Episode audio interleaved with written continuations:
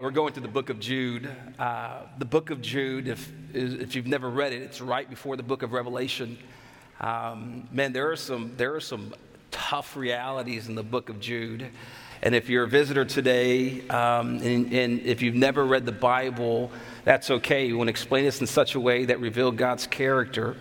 Um, and there's so much about God. I open up by reading the scripture about His grace and mercy, and He's kind, He's loving.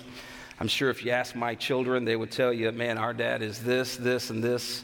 Um, but there's also another piece to our dad. Our dad can be disciplinarian, right? It's the same thing for the book of Jude. Uh, while we talk about God being full of grace, mercy, and He is great and He is forgiving, forgiving, there's also another part about God that we can't forget. He is judge. And we have to leave Him in His proper place as judge, a powerful God, but yet a loving God. After this series, it's only one chapter, 25 verses. We, we, will dissect and take apart fully the Word of God. And I want you to, you will wrestle with this today. You may not like what the Scripture says. You may wrestle. You may have questions. Allow the Holy Spirit, when you start to feel the Spirit stirring and there's something going on, uh, naturally we want to reject what doesn't feel good. Just allow God to speak to you. That's all I ask of you today. Allow God to speak to your heart. We all want to grow, we all want sanctific- sanctification. Sanctification is uncomfortable. And sometimes that starts with the stirring and God exposing of the heart. We'll finish this up in a couple of weeks, and then we'll enter a um, series on relationships, um, which will be a fun series to enter. Um, you know, I can remember when I first got married, um, I had such a desire to be a provider, still do. Huge desire. And we got married, and I, I remember just like sitting her down, like, honey, I'm gonna take care of you. You, could, you, you name it, I'll give you the moon. You can have whatever you want. We got married, and I moved her in into a 600 square feet apartment, and um, and I was like, hey, you, you said that you would marry me even if it meant living in a cardboard box. And she's like, Yeah, but that's just something you say when you get the, you know, honeymoon. That didn't really mean it. And so I said, All right, I'm going to do something. And my wife's not a diva. She's very humble, very, you know, she's sweet, sweet, sweet. Not a diva at all. Not a diva at all, but it's a, I'm joking. She's really not. She's the sweetest girl you will ever meet. Um, I'm more diva than she is, actually, but.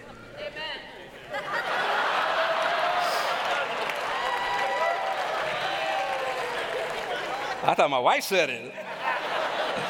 Like, girl, you got some fight in you. And so I sit her down in this little apartment. I was like, I'm gonna do something special for you today. I got my first little paycheck, and uh, I'm gonna take you somewhere real nice today. And so I took her to Red Lobster, and um, we're at Red Lobster. Red Lobster, for those of you who laugh, like that used to be like that's that's a nice place, and it's expensive, and you got to save up for it. And um, so took her to Red Lobster. We're at Red Lobster. I was like, I got another surprise. I know that you've been looking at some, some furniture stuff and decorating our house, and she's a great interior decorator. I was like, Daddy got a big check this week, honey. I'm to take care of us. And we're going to IKEA. And so I took her, I took her to IKEA, and we walk into it. I listen, this is one of the first times I've ever gone to IKEA. Amazing. They got meatballs for like a dollar. They got all kinds of stuff that's amazing. So we go in, get the little basket, and like, you, whatever's here, yeah, it's yours today you just pick out. And she goes and starts picking stuff out. And, and then so we recognized I didn't have any tools. And so we bought an IKEA tool set for me to use. It was my very first tool set. And we get back to our apartment and we take a look at this dresser. And I'm like, yeah, this two, two hours max. I got this thing. And I pull it out, and you know, they have the little manual with the little man showing you what to do. It's super easy. And I was trying to show off, and I was like, your man don't need another man showing me how to do a man's work. and so I put the instructions aside, and then six, I'm not, I am not exaggerating. Six hours later, I'm like, this one must be messed up. They must have had something wrong with this one. This must have come out the clearance aisle because this something they're missing all kinds of. And then my total time was eight hours. Oh total time. And so she walks into the room and she's like, hey, what are these extra pieces for? I'm like, they just come with, just in case. They come with extra pieces just in case something goes wrong. And she's like, Did you look at the manual? I was like, I didn't need to look at the manual. Like, look at this, it's perfect. I, I look at, I set up the picture and I looked at the picture. I didn't look at the manual. I didn't go step by step. And then so I picked up the drawers and try to put them in, and they're upside down. upside down. I had to unscrew everything, start back with the manual, start over. The second time, it only took me four hours. It was absolute chaos, and I had to redo it, and I learned the hard way. Because I do it, I didn't do it right the first time. Today in the book of Jude, he's telling his writers today, God has left us a manual. He has left us instructions and directions on how to live. And when you don't do it the right way the first time, you'll learn the hard way. And exactly what he's telling in the book of Jude during this time, here's what's going on. Um, or people have come in to the church and they've taken God's truth. Here's the thing about God's truth it's, it's life giving, it's life taking to some degree. It's, it's powerful, it's healing, it's comforting. There's all this stuff about God's truth, but it's only true when it's pure, the pure Word of God, untainted, unblemished. And so here's what they did they're coming in and they're redefining what God said. They're basically taking God's manual and say, I know God said to do this, so something beautiful is built, but don't do it that way. It ain't that big of a deal. You could do it this way. So people are coming into the church doing that, trying to, as I said last week, redefine God's manual, redefine truth. And here's what happens every single time. Every single time, biblically, every single time in our lives. Here's what it looks like God creates, man destroys, Jesus restores. Every time. God creates and has a design. Man destroys it and goes outside of his design. Jesus restores. There's something innately in us that wants to push back against structure and accountability, and we naturally want to go outside of God's design for many things relationships, for, for the things we think, the things we do, the things we see. And, and, and I have learned in my life that every time I personally go outside of God's design, I destroy what He originally intended. I need Jesus to restore what I destroyed. I need Jesus to restore what I have destroyed. Relationships. How many relationships in our lives have been destroyed because we did not act according to God's design? We had a moment of anger and said something we shouldn't have said. We had a moment of jealousy. We had a moment of envy. We had a moment of where we drank a liter of haterade, right? It happens and we go outside of God's design and jealousy kicked in or, or whatever, then it breaks relationships. And this can go on over and over and over. Anytime we go outside of God's design. Here's what's, what the enemy wants to do for you today in your life the enemy wants to distort, distort the voice of God in your life. The enemy wants to distort the voice of God in your life. This is why, when many of us are driving, or when you are in prayer time, or when you're doing random things, you think the most self deprecating thoughts about yourself, don't you? And you beat yourself up and you tell yourself why God couldn't love you and why God couldn't use you, and you, you begin to get in this narrative where I have this struggles, where I do this, and here's my sin or here's my challenges. God could never love someone like me. In fact, the entire church can never love me. Christians can't love me. And you start beating yourself up to where you isolate yourself, and all you're doing is listening to the whispers of the enemy. What he wants to do is distort the voice of God. This has been going on since Genesis. In Genesis chapter 1, God created, God's design. He created the order, the, the heavenly order. God in heaven, uh, the, the, angels, humanity, creation. He put an order there. He put everything the way it was supposed to be. It was His design. Here comes Genesis chapter 3. You can just take a look at the text. I'm going to break this part a little bit. Genesis chapter 3. You're going to see God creates and you're going to see man destroys. Genesis chapter 3, verse 1 says, Now the serpent was more crafty than any other beast of the field that the Lord had made. So you see right off the bat, very early on, now the serpent was more crafty than any other beast of the field that the Lord had made. So you can circle that if you're following. God created, God made, God's design. Call it what you want, but God made it. It was God's total design. Here's what happened after God created. It said, He said to the woman, who said to the woman? The serpent. Did God actually say, You shall not eat of any tree in the garden? What's going on? The enemy is distorting God's voice by defi- redefining what God originally said. God said, Here is the boundary, here is the accountability, here is the manual. Don't go outside of the manual because destruction will naturally happen. Don't go outside of the manual. If you have kids, you recognize the importance of household structure. When you don't have structure in your home, children will find a way to create chaos. They find it with structure. But that naturally happens. We find a way to create chaos when we don't have structure. God put structure, He put order. He told Eve, Do not eat of this. You can eat of actually everything else, but don't eat of this. Satan comes in, the serpent comes in, and begins to redefine truth and cast doubt in Eve's mind. Did God really say that? The very first time we see God's truth redefined, did God really say that? Did God really say that? Surely God's going to be okay if you don't actually do what He said. Everything's going to be good. Eve hears from Satan, thinks, Did God actually say that? It's amazing how we will find ways to sin if we really want to sin. We will find loopholes in the Bible just so that we can sin. And, and, and, here's, here's a loophole. Did God really say that? Taking God's voice, God's truth, redefining it, did God actually say, You shall not eat from the tree of garden? There's doubt. The doubt, watch this, leads to disobedience. Disobedience leads to mankind, human, humanity destruction. Outside of God's design, disobedience led to great destruction.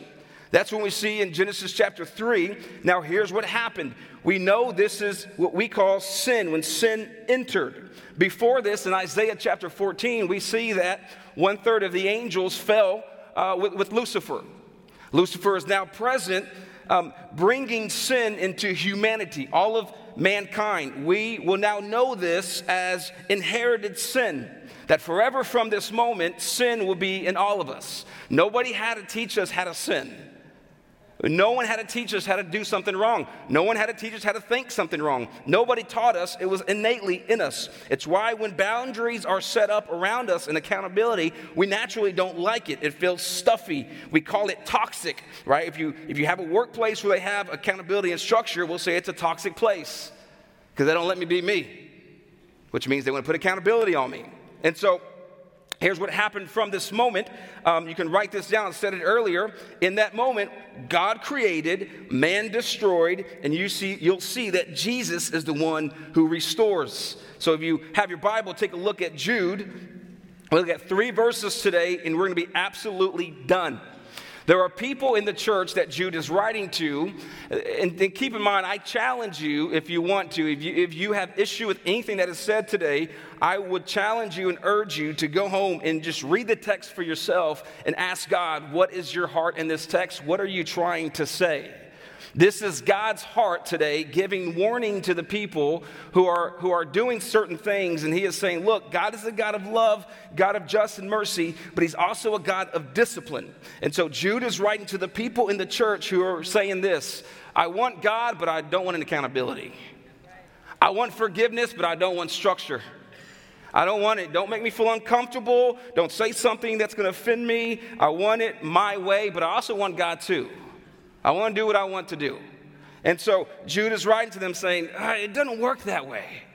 It really doesn't work that way. There is structure in God's kingdom. And by the way, when structure is put in place, it always benefits for the one who has it in place for their lives. When I put structure in place for my kids, it's to benefit them, not to harm them. So you look at warning number one. We're going to see three warnings today, and we're going to be done. Warning number one that he gives them it's the warning of disbelief. He says, disbelief leads to disobedience. Disbelief leads to disobedience. Um, you will know what people believe by how they behave. You will know what people believe by how they behave. And he's about to give us three examples of how these people were living. Although they were preaching Jesus, they were teaching the Word of God, these were actual teachers. He is saying, No, you, you are, are going to have great judgment upon you because the way you're living is not backing up what you're teaching. It's hypocrisy. Verse 5, here's what he says Now I want to remind you although you once fully knew it, that Jesus, who saved a people out of the land of Egypt, afterward destroy those who did not believe. Look at this one verse right here. You see two things about Jesus. You'll see the Jesus who saves. He is a savior. He is a rescuer for those in need. He is a, a savior for those who need to be forgiven of their sins and be freed up. He is savior. We know Jesus as savior, but in this one verse, you're also going to see another part of Jesus' character Jesus as destroyer. Jesus as destroyer. What does this mean? Well, first of all, Jude is allowing us to see that Jesus is found in the Old Testament. Jesus is all in the Old Testament. So he's putting Jesus in the Old Testament as Savior and destroyer. Why does he use verse 5 as an example of people who were um, destroyed? So listen to this. God was leading the people of Israel. They were following God. They were in the wilderness for 40 years. And here's what happened uh, they'd come across different instances where they needed miracles. And God provided unbelievable miracles in their lives over and over and over again. God parted the Red Sea. He brought down manna from the sky. He did all kinds of things, and these people complained over and over and over again. It's like before I was a Christian, I remember there were moments when God was pulling my heart and He would do something crazy where I was like, I know that's God. And he sees me and he loves me. And there are moments where I'd go to church and I'd break down crying, like, oh, you love me, you see me. And I'd leave the church doors and I'd go back to doing whatever I wanted to do.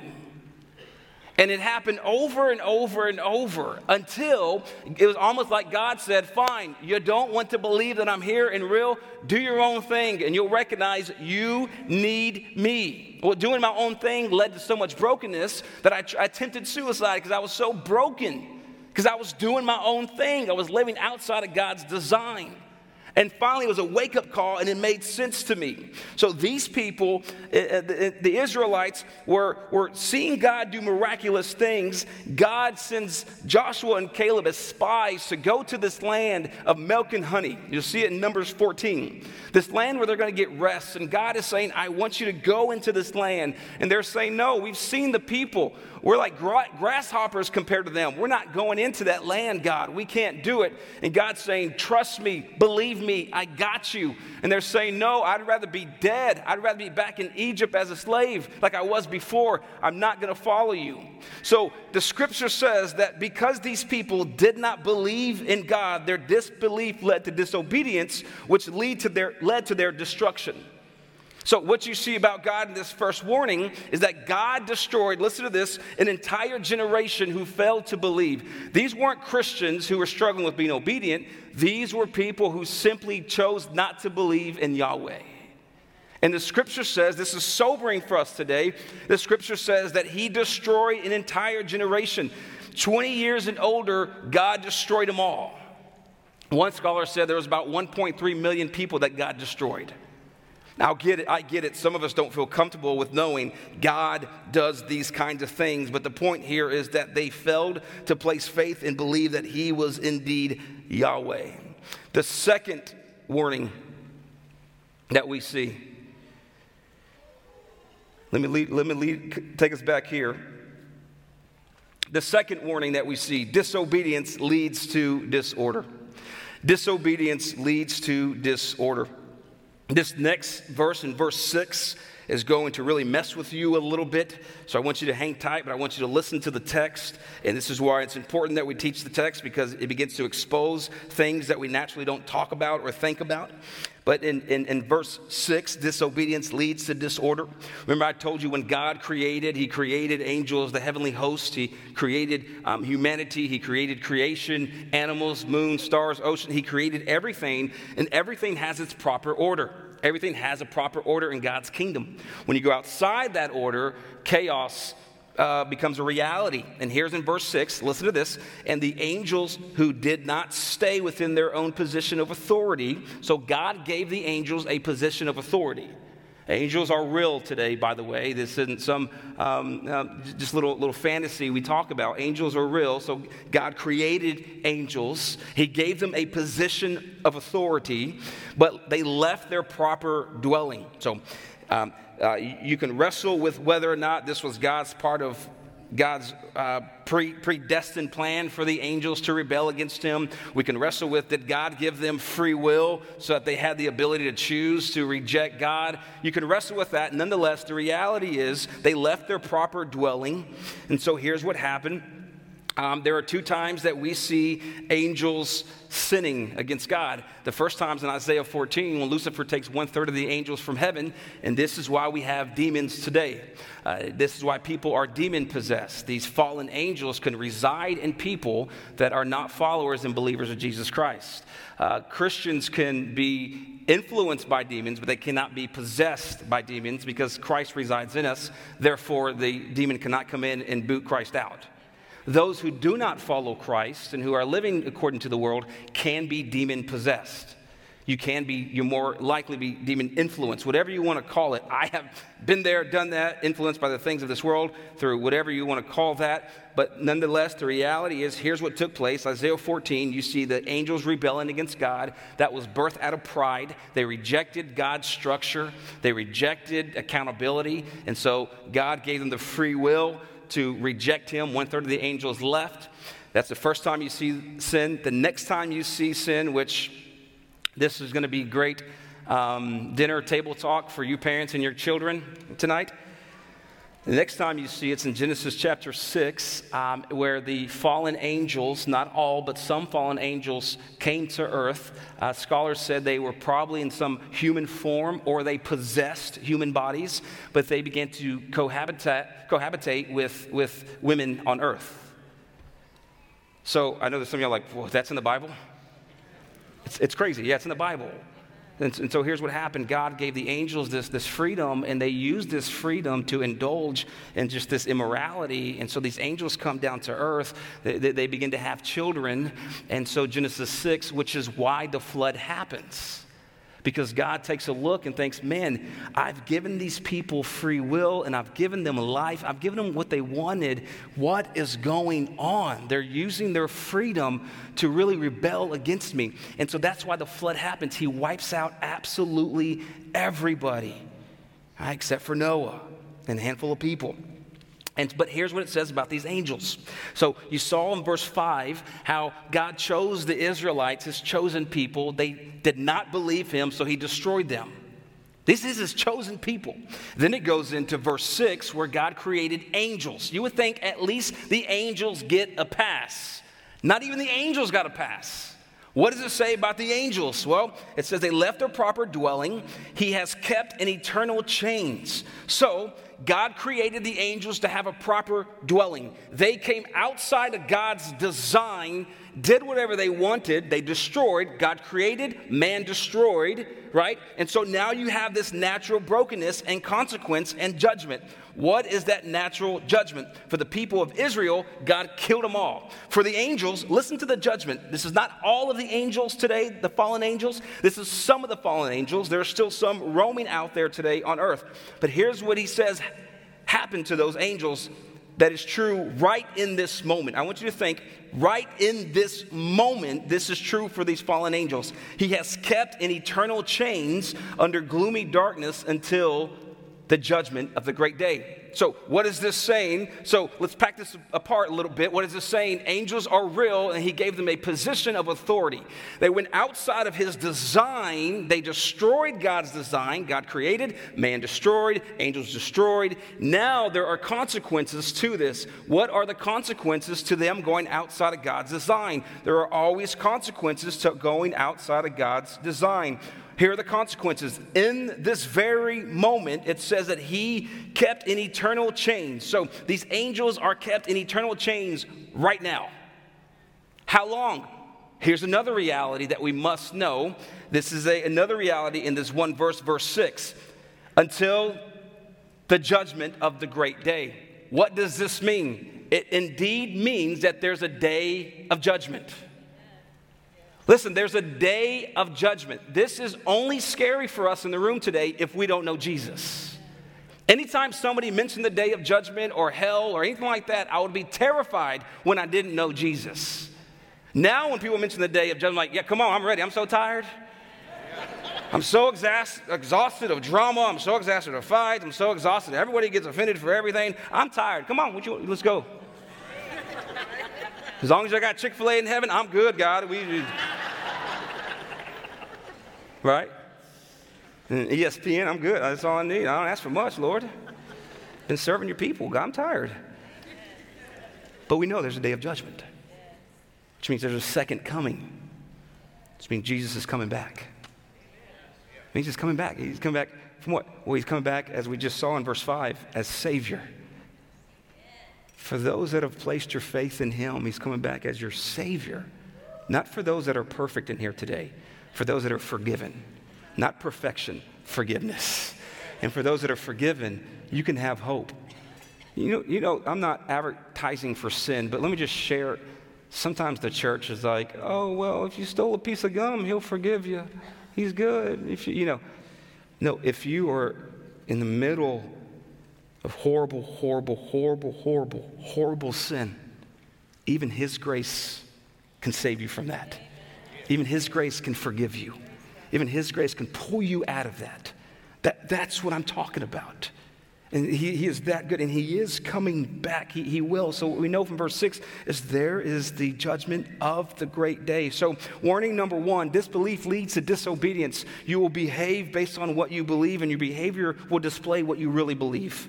Your behavior will display what you really believe. So here are the Israelites, and he destroyed them. That was his judgment because they went outside of his design. Number two, warning number two, disobedience leads to disorder.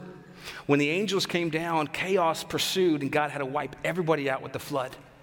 He's like, This is not, no, no, no, no, this is not what I planned. I gave you free will and you're using it for evil. I'm wiping everybody out.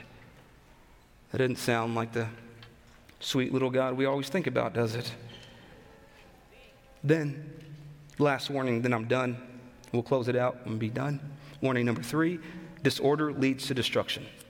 Disorder leads to destruction. Disorder leads to destruction. Verse 7, this is all these three verses right out of the Bible. All very true, very relevant. It's true today. The angels are still in their chains. Israelites were destroyed. All this is all true. Verse 7 Just as Sodom and Gomorrah and the surrounding cities, which likewise indulged in sexual immorality and pursued unnatural desire, serve as an example by undergoing a punishment of eternal fire. Why does he use verse 7? Remember, he said that the teachers were coming in the churches and they were perverting the grace of God. One thing the enemy has always used to perverse the grace of God is sexuality. Uh, one thing he's always used all throughout the Bible times, it's, it's just, it's always been there. The sexual morality, whatever that, that looks like. Let me be very clear about something today as we read this text. If you're in here today, and, and, and, and, as we read verse 7, where Sodom and Gomorrah were these, here's the problem with Sodom and Gomorrah. You always hear about the sexual morality, but there's more going on than sexual morality. Sodom and Gomorrah were unbelievably wealthy cities. They had an abundance of stuff. They had so much that they kept collecting materialism and they had all this stuff, but they were just, they wanted more and more and more. And scripture says that the people of Sodom and Gomorrah would see other people in need and they had an abundance. They wouldn't even use it all, but they wouldn't feed and help the needy. And it hurt God's heart. He's like, Here you are, have so much blessings. You're not even helping people in need. You thought that I've only given you stuff just for you. No, it's so that I can work through you. What are you doing? And they're indulging in all of this stuff. And all of a sudden, the stuff is not enough. It's like, hey, this is why we got to be careful. When we pursue dreams and we pursue careers and you think that's the end all to life, you will catch what you've been chasing and recognize it's not going to fulfill what you've been needing. If you're not careful, especially, man, college students, I did this all the time. If you're not careful, you will catch what you have been chasing and recognize it is not what you have been needing. And the enemy will say, All right, you caught this. Let's go find something else. And it's never enough, and you keep running and you keep chasing and you keep catching and you keep needing. It's a cycle. I'm gonna run, chase, catch, but I'm gonna need. It's a cycle over and over and over. And the enemy keeps doing it because then we begin to do things that are outside of our character and outside of God's design so that we can chase the things that we are feeling and we think that we need, only for the enemy to let us catch it and recognize, up, oh, it's not gonna fulfill me. So in Sodom and Gomorrah, it's like, man, they had all this stuff and they recognized this isn't enough. What else can we do? Well, let's experiment. Experiment with what? The scripture right here says they indulge in sexual immorality. This word, sexual morality, the phrase means that they went outside of God's original intent of what? Fill in the blank, whatever you want. Like literally, whatever you want, the Bible is saying, and let me that they went outside and indulged in sexual morality and pursued unnatural desire, served as an example by undergoing a punishment of eternal fire. So, listen to this to be very, very clear today. This scripture in verse 7 is not saying that if you're in this room and you have any kind of sexual struggle today, or if you're in this room and you have messed up sexually, or if you're in this room and there's an addiction, whatever it may be, the scripture is not saying that you are doomed. Absolutely not. That's not what it's saying. This is not a struggle. This is not a slip up. This is not a whatever. That's not what this text is saying. I know it's very uncomfortable for some of you, but you have to know that. I don't want you leaving think like, oh, I'm doomed. God doesn't love me because I struggle. No, look at your neighbor, and then the neighbor on the other side, and the neighbor in front of you, and the neighbor behind you. We all have a struggle. Amen. In this room, we all have a struggle with something. Amen. We're human. We all struggle with something in this room. And so, in, and I'm not saying it's all sexual, but it, there, there, there, there's sin in this room. So it's not saying you are doomed if you have sexual struggles or sins, or that's not what it's saying. These people right here said, you know what? We've heard about you, God. We know about you, but we have so much stuff, we don't need you. In fact, we're going to do whatever we want to do. We're going to have all kinds of wild parties, and we're going to blatantly sin against you because we don't really care what you say or think, God. That was the heart and attitude of the, these people. That was the heart and attitude of these people. It wasn't, God, I failed and I'm so sorry, or God, I have an addiction, or God, I'm struggling, or God, oh, please help me. No, it wasn't none of that. It was, I'm going to do it and I don't care what you say, and here I am, God. And so when you think about Sodom and Gomorrah, yes, there was sexual morality, but there was more than that going on. There was ego, there was pride, there was consumerism. We're, just, we're going to take all this and make it mine. It's not going to be for the glory of God. And what he is saying is they rejected the reality of God. They rejected who he was. And because of that, them too will experience punishment for eternal fire. Not for sexual morality, but for rejecting God. They rejected Jesus. That's why what sets us apart from God. We can ask questions what is this sin? What if this? What if this? What if this? According to my Bible, the only thing that keeps us from God is rejecting His Son. Rejecting His Son. He, the Son is the way to the Father. The Son is the way to the Father. So, if you're here today, you may hear that and think, man, I brought a friend today. This wasn't a great sermon to bring him to.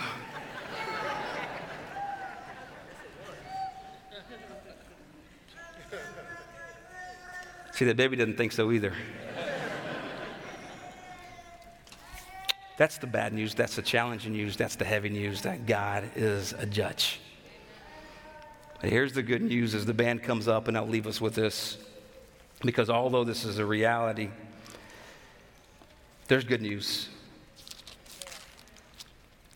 God creates, man destroys, and Jesus restores. That's the good news.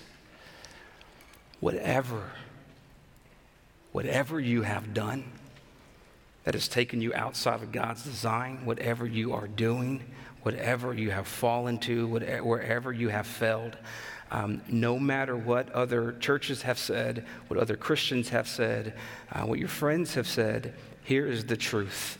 And I want to stick to the truth today because in the truth there is power. I'm just going to read this text and I'm going to try not to give it any commentary because I want you to know the truth because the truth will set you free.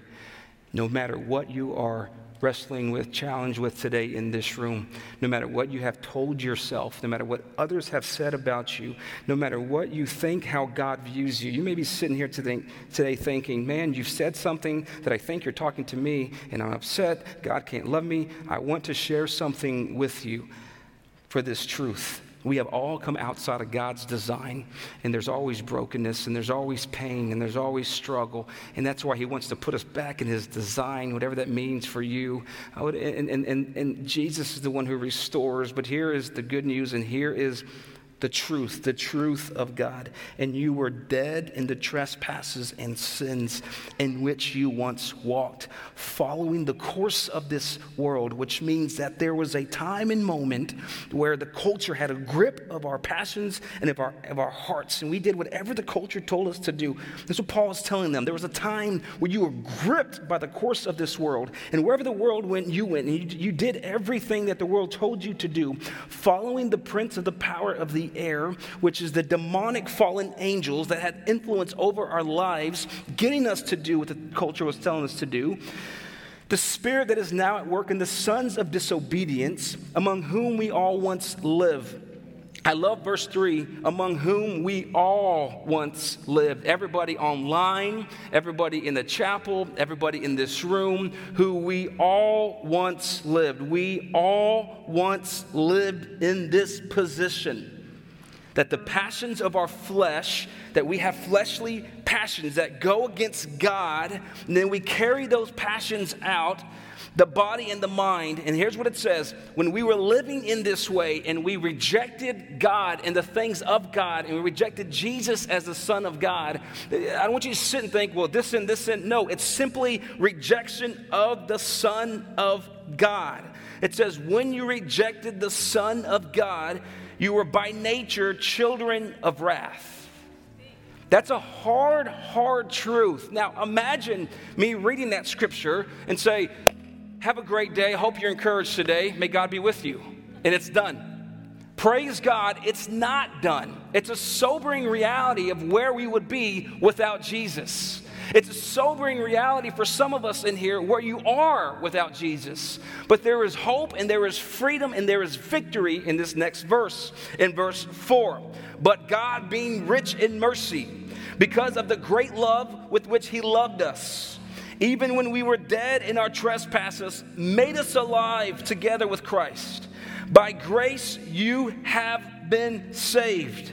By grace you have been saved and raised up with him and seated us with him in the heavenly places in Christ Jesus, so that in the coming ages he might show the immeasurable riches of his grace and kindness towards us in Christ Jesus.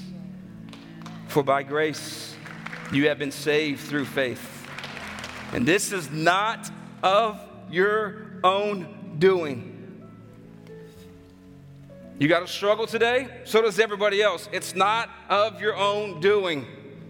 You're imperfect, so is everybody else. It's not of your own doing, not a license to sin, but the reality of grace. That it's not of your own doing. It's not of your own doing. It is the gift of God. Here you go. You don't deserve it, but I love you. Here's my mercy. Here's my grace. Here is my forgiveness. Not a result of work so that no one will boast, so that when you receive this gift, you won't think that you actually had something to do with it, but you will live this life of gratitude to know that while you were dead in your trespasses, I extended my mercy and grace to you because I don't want to extend my judgment, I want to extend my grace and mercy. For we are his workmanship. You know what this means? That, that he takes you when you're dead in your trespasses and he brings you in close and you, he gets your grace and your mercy and you're sitting here like, I'm just so jacked up. How can you ever use me? And he says, Well, I'm not done because you are my workmanship. I got a plan and a task for you. I am going to use you in a way that you never thought you can be used. I'm going to use you in a way to where everyone knows that I have come into your life and changed your life. I'm going to use you where no one can stop the plans that I'm going to do through you. If you allow me to extend my grace and mercy, I will use use you in a way that you never thought you could be used because you are my workmanship. You were created in Christ Jesus for good works, which God prepared beforehand that we should walk in them. So, child, reach over to my hand, grab my hand, and walk with me as we walk into the things that I have created you for. That is truth today. That is truth for your life, and it's truth for my life.